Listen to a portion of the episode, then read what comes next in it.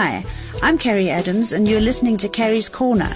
Here we talk to the movers and shakers, the drinkers, the dreamers, the people who make it happen in the liquor industry around the world. So, let's get sipping.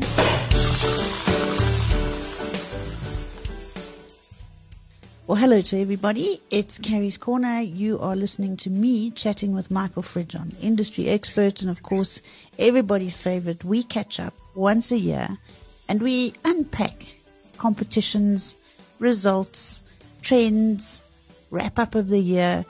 And today, the 26th of November, is what we're doing for you so that you know what you're going to put into your shopping basket. You're going to have a much better idea of what you should be buying.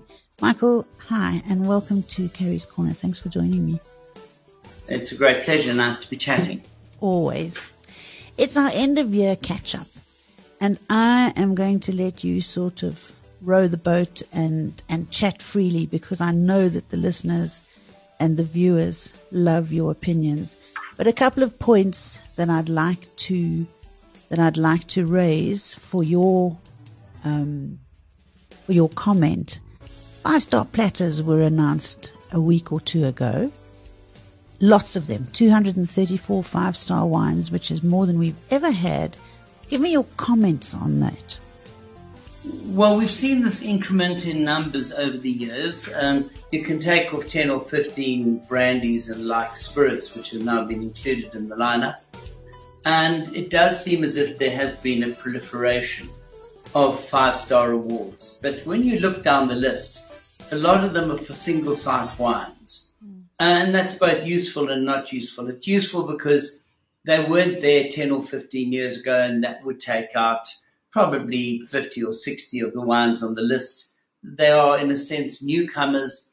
They are crafted, they are well made wines. So you can't dispute that they may very well, all of them, be at the old five star standard. There is, I suppose, a sense that the industry has just got better and better and better. Mm. And therefore, unless you keep raising the bar, you are going to get something of this influx yeah. of, of more and more wines making the grade. Um, I think both of those factors are true. I think the industry has become much, much better at what it does.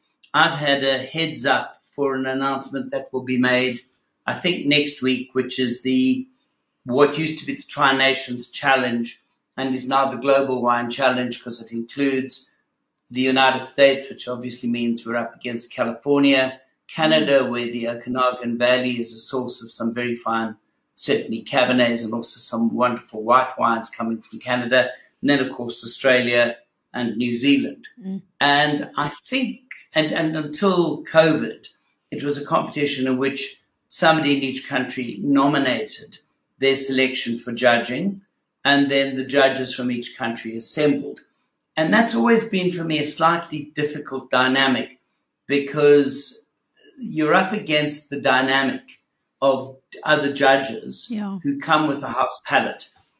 So when the South Americans were part of this, South Africa did very well because their palate coincided slightly more with our palate than say my palate would with an Australian or New Zealand one and so on. So mm. the palate of the judges plays a role yes. in how a result is arrived at.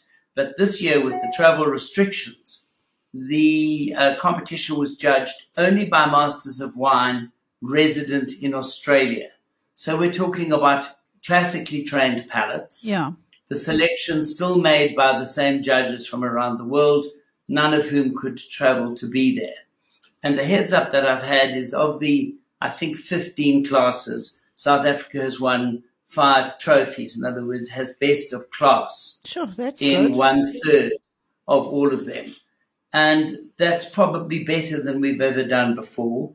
And even if, say, one other country got four or five trophies, it means that we are way ahead then of at least three of the other countries yeah. participating in this competition. So as a kind of a benchmarker, it says that when you put independent, classically trained palates in a room and you present them with a lineup of wines from South Africa, Australia, New Zealand, the United States, Canada, South Africa is doing well, very well in world class terms. Yeah, yeah. Added so to which, that's I mean, the you, first point that you really need to make when you look at this platter lineup and say, are there too many wines? Most of the wines on this list wouldn't even have been included in that global wine challenge lineup because most of the producers of single site wines wouldn't consider putting a wine into a competition like that. Mm. So it means that the kinds of wines that would be prepared to enter have done very well for South Africa. And that's a measure of the vastly improving average standard yeah. that we're seeing from the Cape wine industry. I agree with you. And I think added to that, I mean, you take, you take Mike Ratcliffe's Vilafonté, which we can't ignore while we're talking about international challenges. And I mean, that's just been nominated Red Winery of the, of the world or Red Wine of the world at the, at the, um, London Wine and Spirits competition. It has to, it has to drive home a, a, a story to everybody that our, that our standard has been raised considerably over the last 10 years. Yeah, I mean, everyone should take with a pinch of salt the best wine in the world, the best this, the best that.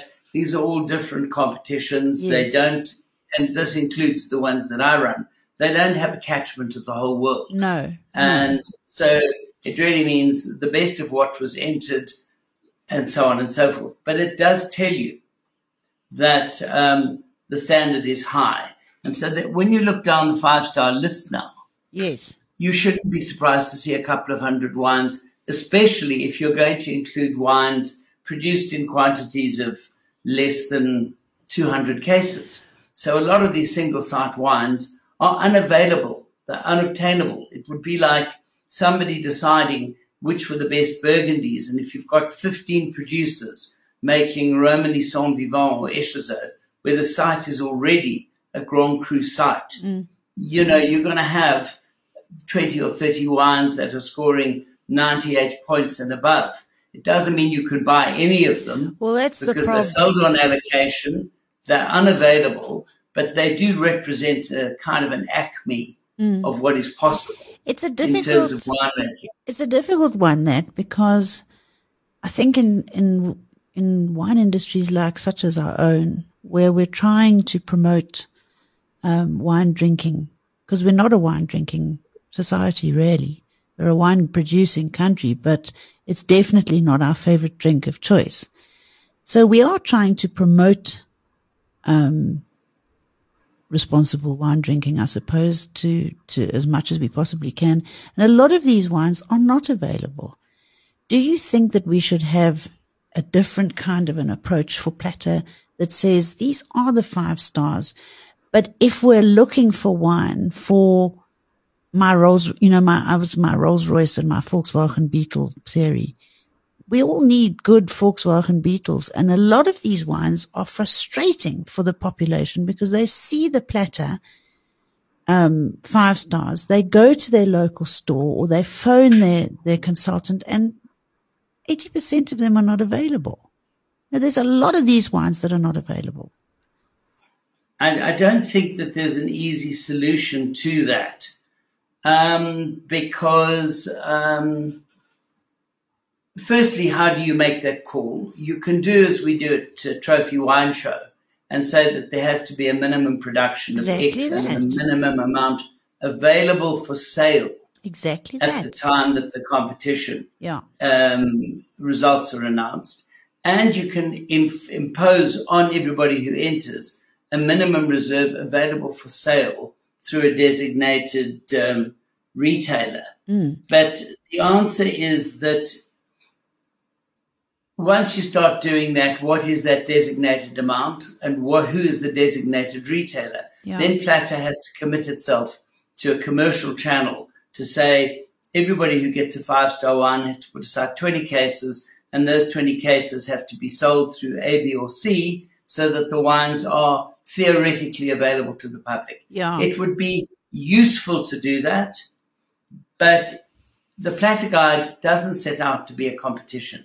No. It sets out to review the industry. yes. It has reviewed the industry, and once it's done that, it's up to the consumer to see which of the wines they can actually obtain. I think that the whole song and dance around five star wines, which is a marketing tool for Platter, Mm. has come at the expense of what the Platter Guide really does, which it gives you a once a year kind of snapshot Yeah. of the industry, who's good, who's average, who's bad. I bad, in fact, you. it's very hard to find a lot of bad wines. The guide is too generous in the lower scores. But the fact of the matter is that it's a guide. The Mm. five stars are a process that comes at the end of what its key um, objective is, which is to produce a guide. Yeah, I agree with you entirely. I think we need to remember that. It's a very important point. Whilst looking at the five stars, what sticks out for you as a category in South Africa that seems to be growing in popularity and quality? Well, it's interesting that you say that. I looked through the list, and you know, a few years back, the biggest category was comfortably Chenin, Yeah. and we had very few um, categories to match it in terms of the number of five star awards. Now there seems to be a much bigger spread of wines within each of the classes. Um, so, for example, you know, we've probably got 10 or 15 Cabernets, five or six Cabernet Francs. It's a much broader Yes. reach in terms of classes. And so we're seeing some quite interesting growth classes. Cabernet Franc is something that we have seen um, South Africa producing very well indeed. And the fact that there are now, is there six or seven of them, seven of them, I was surprised at how many of them there were. That was for me my Yeah. standout category. So it certainly says we should be paying attention to Cabernet Franc. There's no question about that. Um, we are seeing, and I think this is a separate discussion, we've got four Cinsaults. Yes. They're all very good Cinsaults. And I think very good Cinsaults are delicious wines. I'm absolutely not rubbishing Cinsault. But I'm going to have difficulty imagining that ultimately the greatest Cinsault produced in South Africa is going to be better than the greatest Cabernet Franc or greatest mm. Chardonnay. It's, you know, there are limitations attributable to the variety. Mm. You can exploit it to the maximum, but it's still not going to be in the Olympics at any of the kind of the levels that count. Yes. So, We've seen some growth in the number of Pinot Noirs here. yes. I think we are over enthusiastic as a general rule about our Pinot Noirs. They are nice. They are pleasant. Some of them are delicious and juicy. We are country miles away from the top end of Burgundy. Yes. But that doesn't mean we shouldn't aspire to produce wines of the same quality, not necessarily the same style. yes. So I think it is encouraging to see the growth in the number of Pinots that have made it onto the list. And you know, I'm quite happy that a lot of the Pinot producers have actually succumbed to the fact that they are not Burgundy and they are finessing the, the South African Pinot Noir grape in all its prettiness to its, to the best of their ability. So you're not going to buy um, a Hamilton Russell or a Bouchard or a Creation or an anybody on the hope that you are buying a little Gevrey Chambertin or something. You're not anymore because they, they have stopped aligning, well, not really stopped aligning themselves. They love Burgundy and that's the basis upon which they work, but they've allowed Pinot Noir in South Africa to express itself as a variety of South Africa rather than a Burgundy look-alike, if you know what I mean. Yeah, and you know, looking at that Pinot list and my point about multiple um, multiple wines from the same producer, there are four Oak Valley different cuvées, each with a five star. That says that the panelists were doing a pretty good job identifying a certain style. There are two wines, you know, two storm wines, two creation wines, two Yes. Crystallum wines. You know, that list is being swollen in a way by the um, by the presence of single site wines that are, um, you know, what can I say? They are they are not readily available. They're all tiny productions. They're all nuanced. You know, South Slope, North Slope, this clone, that clone. Um, we really are digging into minutiae here. Yeah. But it is swelling the five star list. Yes. And so it should. I mean, you don't ever, you don't ever see that, um, any of the DRCs have attained an enormous sort of, um, accolade of sorts and then find that there are two million cases available on the market for sale. They go hand No, no, I mean, hand. it's a Burgundian thing to have very little of something. exactly. exactly. So we've so we've gone through um Cabernet Franc as being probably my single biggest pick as as a variety to watch going forward. What else would you put in there? I think our I think our Chardonnays have done extremely well as well, don't you? I was going to say Chardonnay. I mean, we we mustn't ignore the fact that the Chenin class is still spectacular and wonderful. Yes. Um, but it's what you would expect. But Chardonnay has a very nice lineup. It's got enough of the single site and enough of the more generally available. Yeah. Um, I have to say there's still not that many of them that are available in reasonable volume and none casting my eye down the list that I would suggest are instantly affordable. But, you know, and this is one of the producers who I think is a, an under-recognized and standout producer, and that's Trizanne, Trizanne Barnard. I isn't she I see great? she's got a Chardonnay there at Trophy Wine Show. She has for two years in a row produced the best, um, the best Syrah or Shiraz. There are certainly other um, Trizanne signature wines on this uh, on this list, Mm. and so it's very clear to me that there is an under-celebrated, affordable. I think that her wines generally run at what 180 to Yeah, they're about 250 odd is max, yeah. Yeah, and so I think that there is someone there that has affordable wine, that sells off a wine list. You can get a hold of her, her product, and she is there in a few places, including now I see Chardonnay, to go with her other very successful stuff, like um, her Sauvignon Blanc. I see she's got the Sondagskloof White there. She's got a Sem Sauvignon blend, and I know that her Shiraz is just one of those superb, superb wines. Yeah, she's a very talented winemaker. I saw somewhere, I saw somewhere on my list, and I wanted to ask you who they were because I thought I knew everybody in the whole wide world or in the whole wide Cape that produces wine, but I don't know who Hogan Wines are, and I Uh, don't know, Jocelyn Hogan. and I don't know She's who Lingen Wines are. Lovely. She makes beautiful Chenin. She's in fact an East London girl who fell in love with wine and winemaking and has had, she's had a gold medal at Trophy Wine Show a year or two ago. And, um, she's certainly clearly up there in the list of, of, of smart wine Yeah, producers. so I saw Hogan, What- and then I yeah. saw I saw Lingen. Do you know who Lingen is? L I N G E N. I've never heard of. No, I don't. I have seen Lingen there and I don't off the top of my head know who hmm. Lingen is. So it's quite interesting to see that there are some. And there are lots of those. You know, there are, you know, I think I know what's going on in the wine industry, but I'm the first to admit that if you gave me a full list of all producers, there'd probably be 10 or 20 Yeah. that I'd either never heard of. yeah, And, um, you know, this is one of them. Lingen, I think, is Stellenbosch. I don't Um, know. but I've never been there and I've never tasted the wines. I was very happy to see that Arco Laarman's Chardonnay um, was awarded five stars. Arco, of course, was the winemaker at um, Glen Carlou. Glencarlu. And, And- he's also got a Cinsault in with five stars. Oh, has he? And his wines Yeah. are very, very well priced. And I would, I would recommend Arco Laarman's wines if anybody was looking. And I should imagine that there's stock available of them.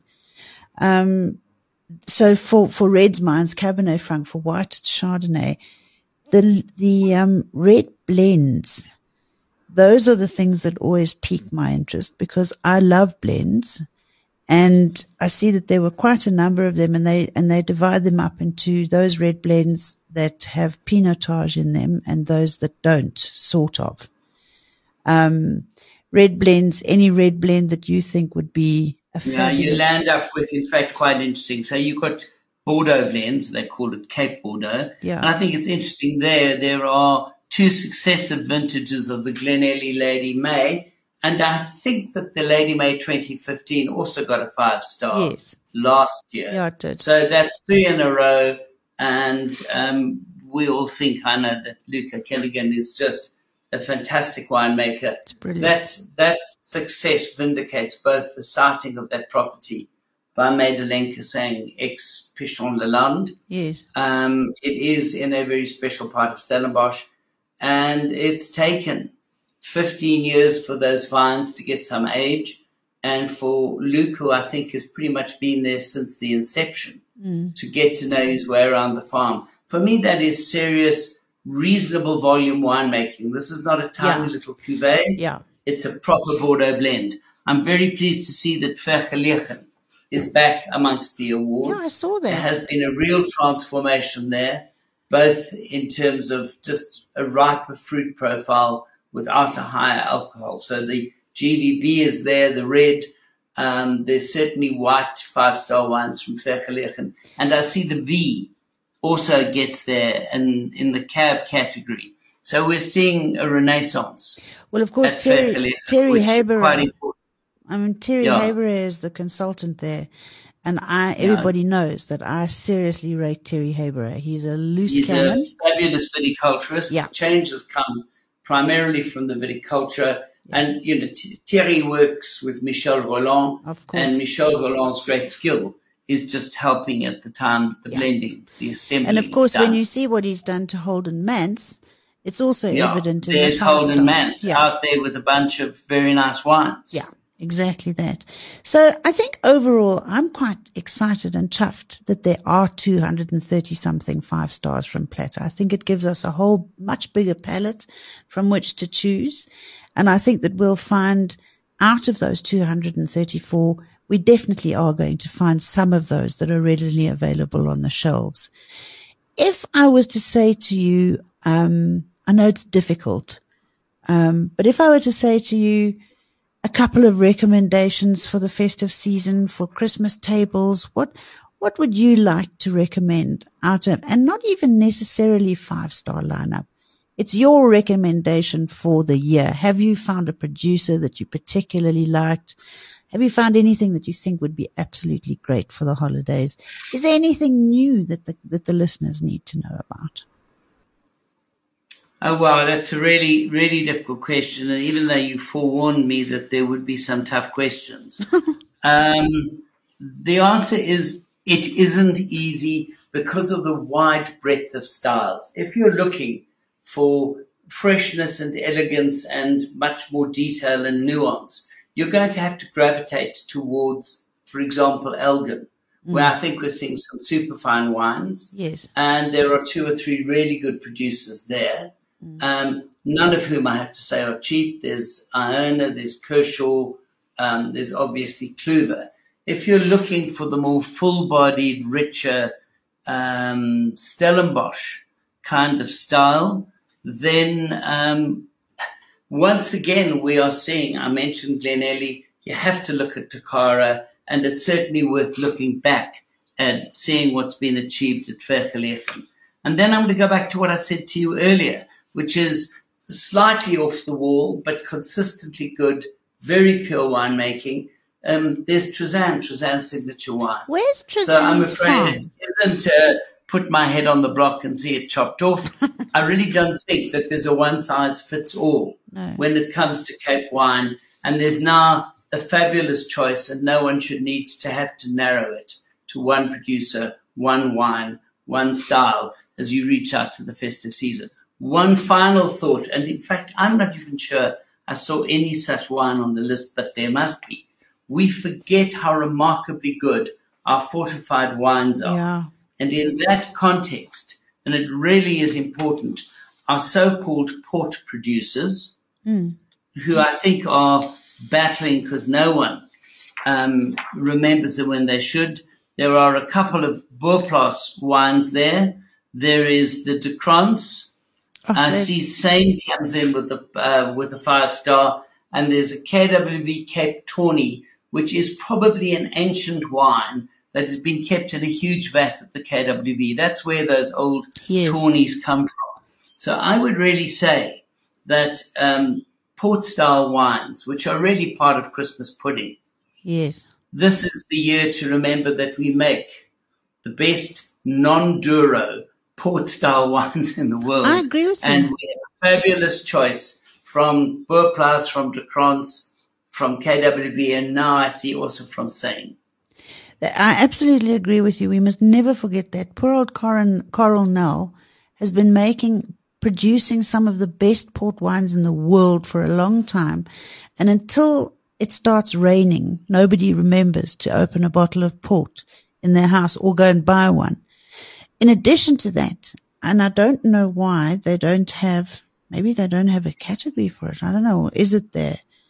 These sticky wines that we make, because I love sticky They wines. have one only. It's funny enough, it's the Orange River Cellars, Oh, wow. uh, White Muscadel, and that won a trophy, a trophy wine show probably six or seven years ago. So it's a real credible producer. They've done it very well. There are also, not to be forgotten, the rich man's Vin de Constance, which mm. is, of course, the Klein Constantia, mm. also a five star wine, and the slightly less rich man's Vin de Constance, which comes from right next door. It's the Buitenverwachting 1769 Delicious. also a five star laureate, trophy winner at the Trophy Wine Show this year and I think two years ago. So it is also a dessert wine, a Yeah, you- natural you sweet can't- or a you can't noble late harvest made from muscat. Extraordinary. Nothing like it anywhere in the world. You can't discount them, and every home, every household should have a bottle of one of the stickies that Michael has has spoken about. Or if you can't get those, we do have an amazing array of sweet wines, noble lates and or special late on shelves in stores that you need to go and pay some attention to because they are just delicious after a meal with pud or if you don't feel like a huge meal, just a cheese platter with some of those sticky wines that are just slightly chilled. I think they're absolutely beautiful. And things like, I don't even know if they still make it, Michael. Do you remember Rona Muscadel from Graham Beck? And it, I most certainly do. I don't know if they do make it. It's a wonderful wine. It was fantastic. And Vergelegen again make a fabulous sticky. I think they used to make it out of Semillon. Um, they had a brilliant sticky and then, uh, uh, Valera make a fabulous one. Um, I can, the and then there's goes the on. small wines, the Trafford, which I see got five stars. Yeah. There's the Savage, not tonight, Josephine.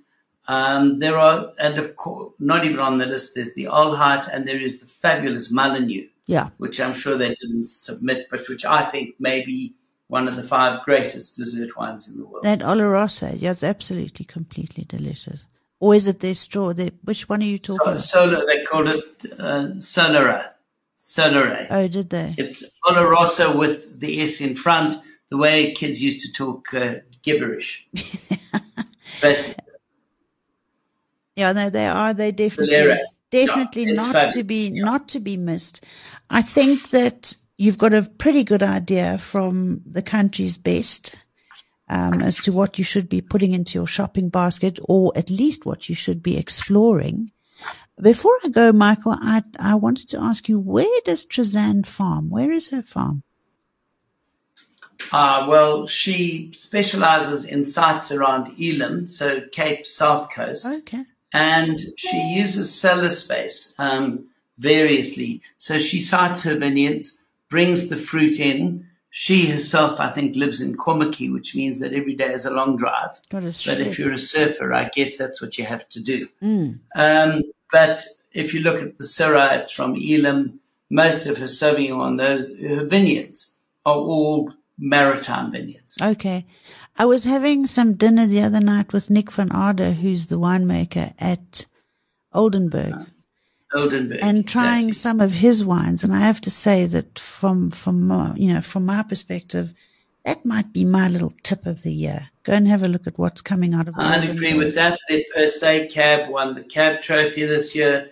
It's a five star, and that cellar has a lot of stuff in the pipeline. So the only reason I'm not agreeing or disagreeing is that we're watching a fabulous renaissance Yes. at um, Oldenburg, but uh, the, the best is still to come. Mm, I agree with you. It's my tip for the year. If I was giving you a tip at the races, it would be Oldenburg, I think.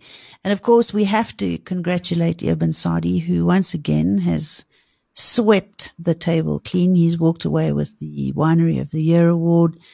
And he's got, I think, I don't know, I think everything he made got five stars just about. I've lost count. Well, it's a very smart lineup, no question. Yeah, he's making seriously smart wine and we congratulate him. Everybody who was awarded five stars, it's difficult. And we know that these guys put their heart and their soul into what goes into these bottles. So do yourselves a favor for the festive season and spoil yourself. I mean, we've had such a shitty year. Don't you agree, Michael? We could just go and and spoil we ourselves should, with something while nice we still drink. can, and before they lock us down again. Make sure we have something to console ourselves through the long days of summer. Just a quickie on that. Do you think that they might? Have, what's your tummy telling you? None of us have got any any um, real info, but I mean, there seems to be a no, rumble. um, you know, I could get onto a soapbox. This new variant, I think, is a real cause for concern. Um, you can't blame overseas countries for making a quick call and saying, Yeah. till we know what it leads to, we'd rather not have it spreading around our.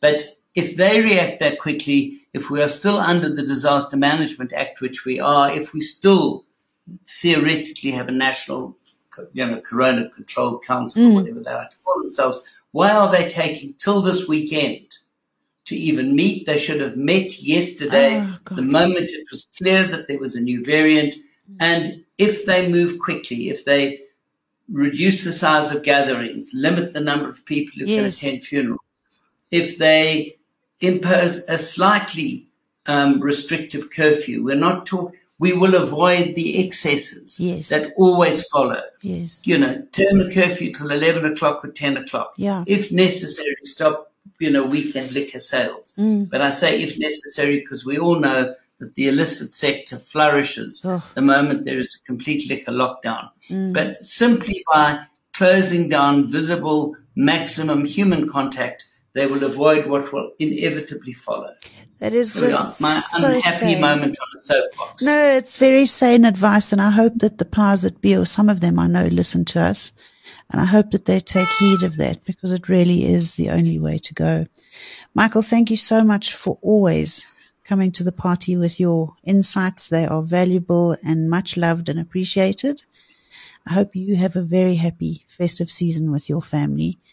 And we'll meet again in the new year. We had a fantastically interesting tasting, just for those of you who want to know, at Michael's place last week with Glenelly that we will share with you next year. I'll keep you hanging on the edge of your seat, but it was unbelievable.